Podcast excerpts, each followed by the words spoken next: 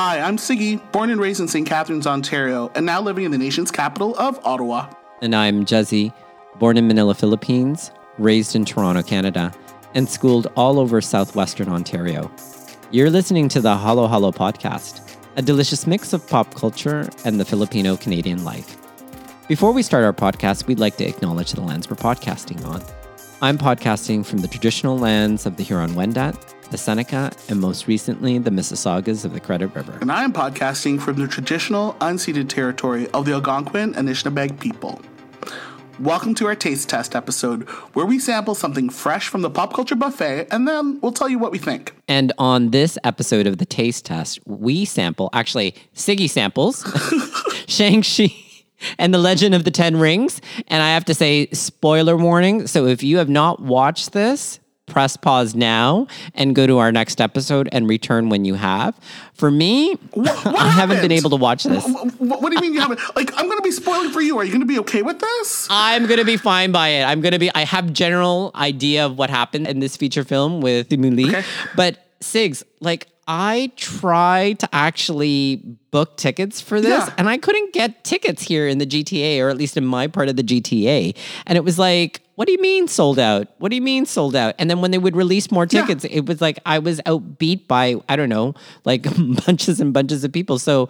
Unfortunately, we were supposed to do a double taste test for this, but here we are. This is right? shock. This is like live. I'm like, what? What do you mean? I'm, I feel sort of lonely. I mean, I'll, I'll still I know. it, I'm so like, sorry to not accompany you on this okay. particular journey, but you know All what? right, it's Like, okay. We'll I'm okay. still happy to kind of be your guide right. and kind of get through and kind of ask all All the, the necessary questions and stuff like that. Oh, Pare, uh, I'm It's so sorry that Let, I'm leaving let's do you. this. Let's do this. Okay, let's do it. Let's do it. Okay, so tell me, what did it taste like? Love it, hate it, why, all of that stuff. I don't think you could have hated this, but Yeah. what did it taste Okay, like? I had a hard time thinking of what my analogy be, would be with food, and I just went to the basics. Like, I love M and M's. I'm treating the Marvel franchise as M and M's, and what I love about M and M's, it's my fave candy. And I know I'm Canadian. I know we have Smarties, which is just as good. But I was always every time going to the movie theater, you know those bags of M and M's that used to be bigger than like it's just the small packs. I was like, oh, I would really love to have one of those. Being a little kid, they would my parents would be like, that's too much sugar. But now that you have it, it's so much better. It's tasty. It's crunchy.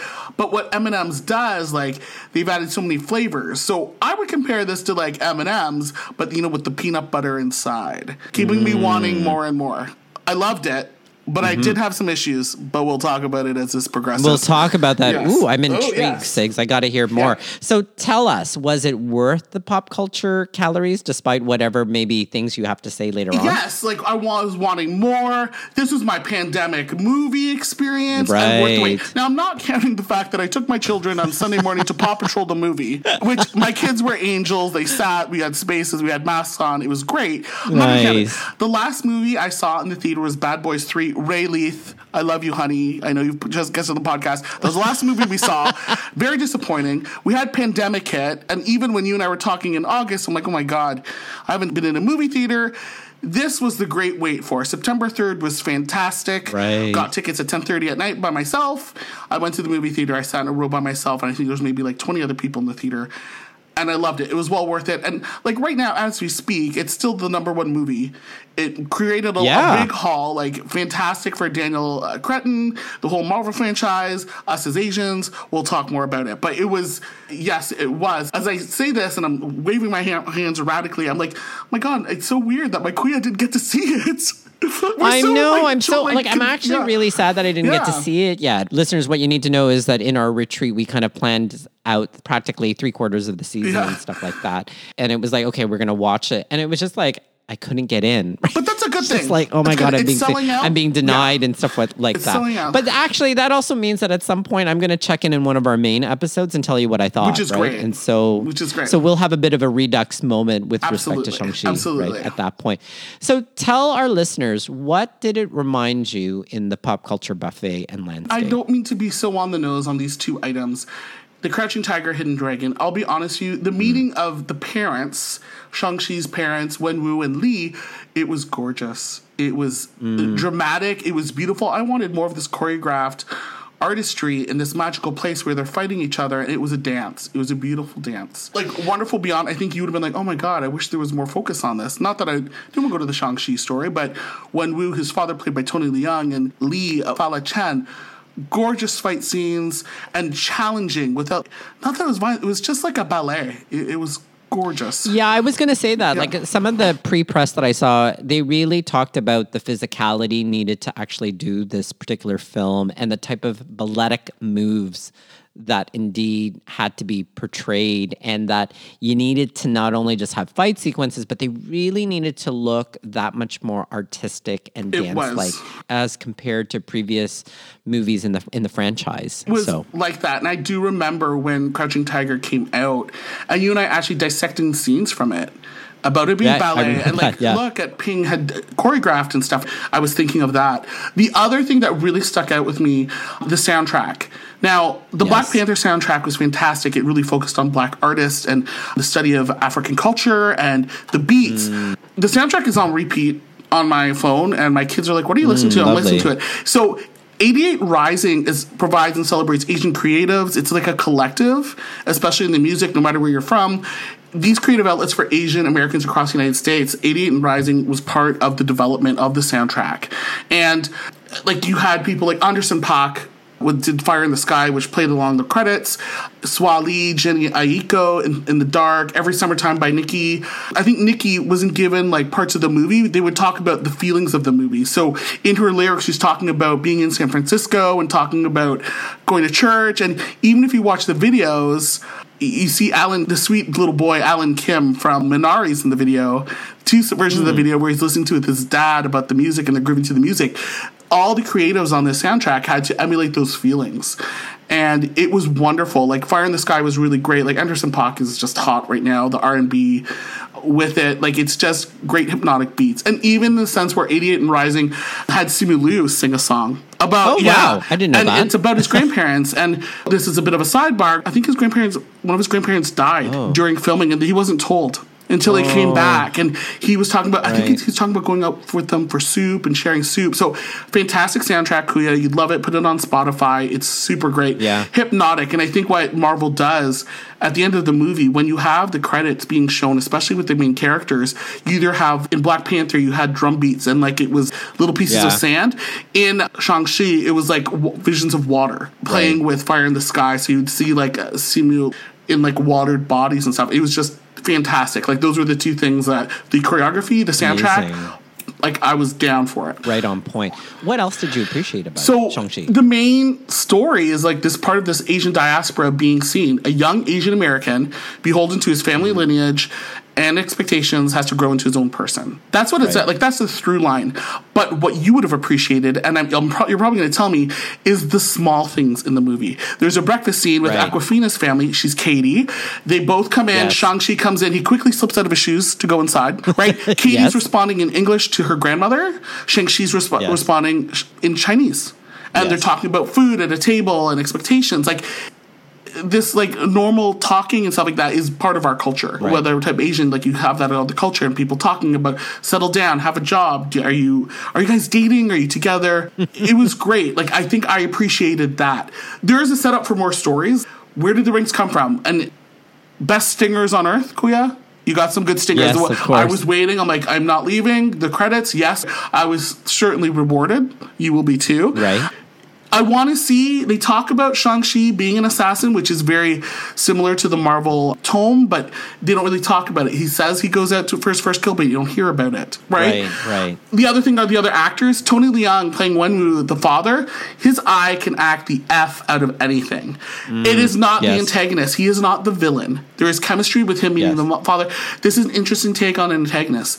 This is a father who's sad and broken. This is someone who wants to claim back, find his wife, and find a way back to his children. Even though he's part of the Ten Rings and part of the mastermind behind all this, and those who are Marvel fans, you are going to be greatly rewarded with like the inside Easter eggs and stuff, especially with characters that pop up.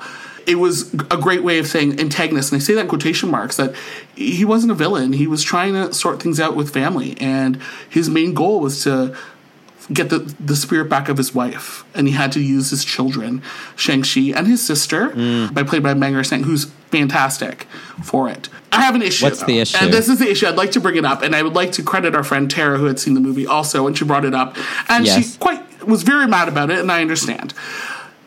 So in Marvel history, you have amazing outfits by the heroes, right? You know, Captain America has blue, red, white. Iron Man has the suit. My friend Tara said, "Why, why, why, why, why?" And I'm quoting her. why was he wearing sweats and sneakers? I said, "Okay, listen." Shang-Chi's outfit, that's even the Lego piece I have, it's red because it's made out of dragon scales. It's very protective, very mystical hmm. that's supposed to protect him and all this stuff. Tara's like, I'm not buying it. He's wearing sneakers. It looked like he was just around the house. Like, I want something flashy. I want something that. I'm like, okay, you can be mad about it. I thought he looked comfortable. But she was just like, the counterpoint was the outfit. She got really, really mad. And I almost said, Do you want me to call you when Kuya Jez and I do this taste test? She's like, No. I just want you to see the outfit. Because look at everyone else. You look awesome and flashy, but like, you can't even get, like, give Simu a nice outfit. I go, It wasn't a bad outfit. Like, it just, she wanted more punch. Hey, I liked like, it. what's wrong with a comfy superhero, Yeah. right? I guess in and some he ways. stole those kicks. I know Simu Liu like had an interview. He's like, "Yeah, I stole these kicks," and they look super comfortable. I could fight in those kicks. I'm all if we're all about that. That's eh, hey, I don't have a problem with that. you know, maybe he will have like a Spider-Man moment. You know, Yeah, maybe he'll get- where he yeah. will eventually get his uniform or his and the and the rings, man. the rings but- are the ones that are going to fight. So I mean, come on, give a give a. Well, what's the I know, rush? Exactly. What's exactly. the rush? And maybe that unto itself has a story to be Absolutely. told. You know, in some ways. Absolutely. So tell us, would you sample it again? though? Absolutely, hands down. I can't wait. And you know what's even better? If you are a Disney Plus subscriber, November 12th, Mm-hmm. to celebrate the opening of the Disney Plus channel, it will be streaming. Of course, it will be. It's streaming, and I was like, it's not even, you don't have to pay extra because it's making lots of money now. Good on them. They're going to have it streaming as November 12th, so I'll be watching it for sure. for sure. And I, hopefully, I'll have watched it will. on the big screen before Absolutely. before November, right at that point. So, to whom would you recommend it? Well, to? I would add it to anyone for the Marvel repertoire. Like you and I love it. We're in there. I'm only cautious, and this is the other thing I didn't bring up, but I was Awkwafina. I love. She was in there, and then all of a sudden this dragon comes, and I was like, if she's gonna start talking as Sisu, oh no! I'm not happy. But she didn't. It was just a miscall. You have to oh, suspend good. it. I know that some people are like, oh, it's. I think there's more to the story, and I think that's what. Yes. I think that's what they want. There's a lot more. It blew the last Marvel movie release out of the water. No offense to Black Widow. The end credits were mm. great.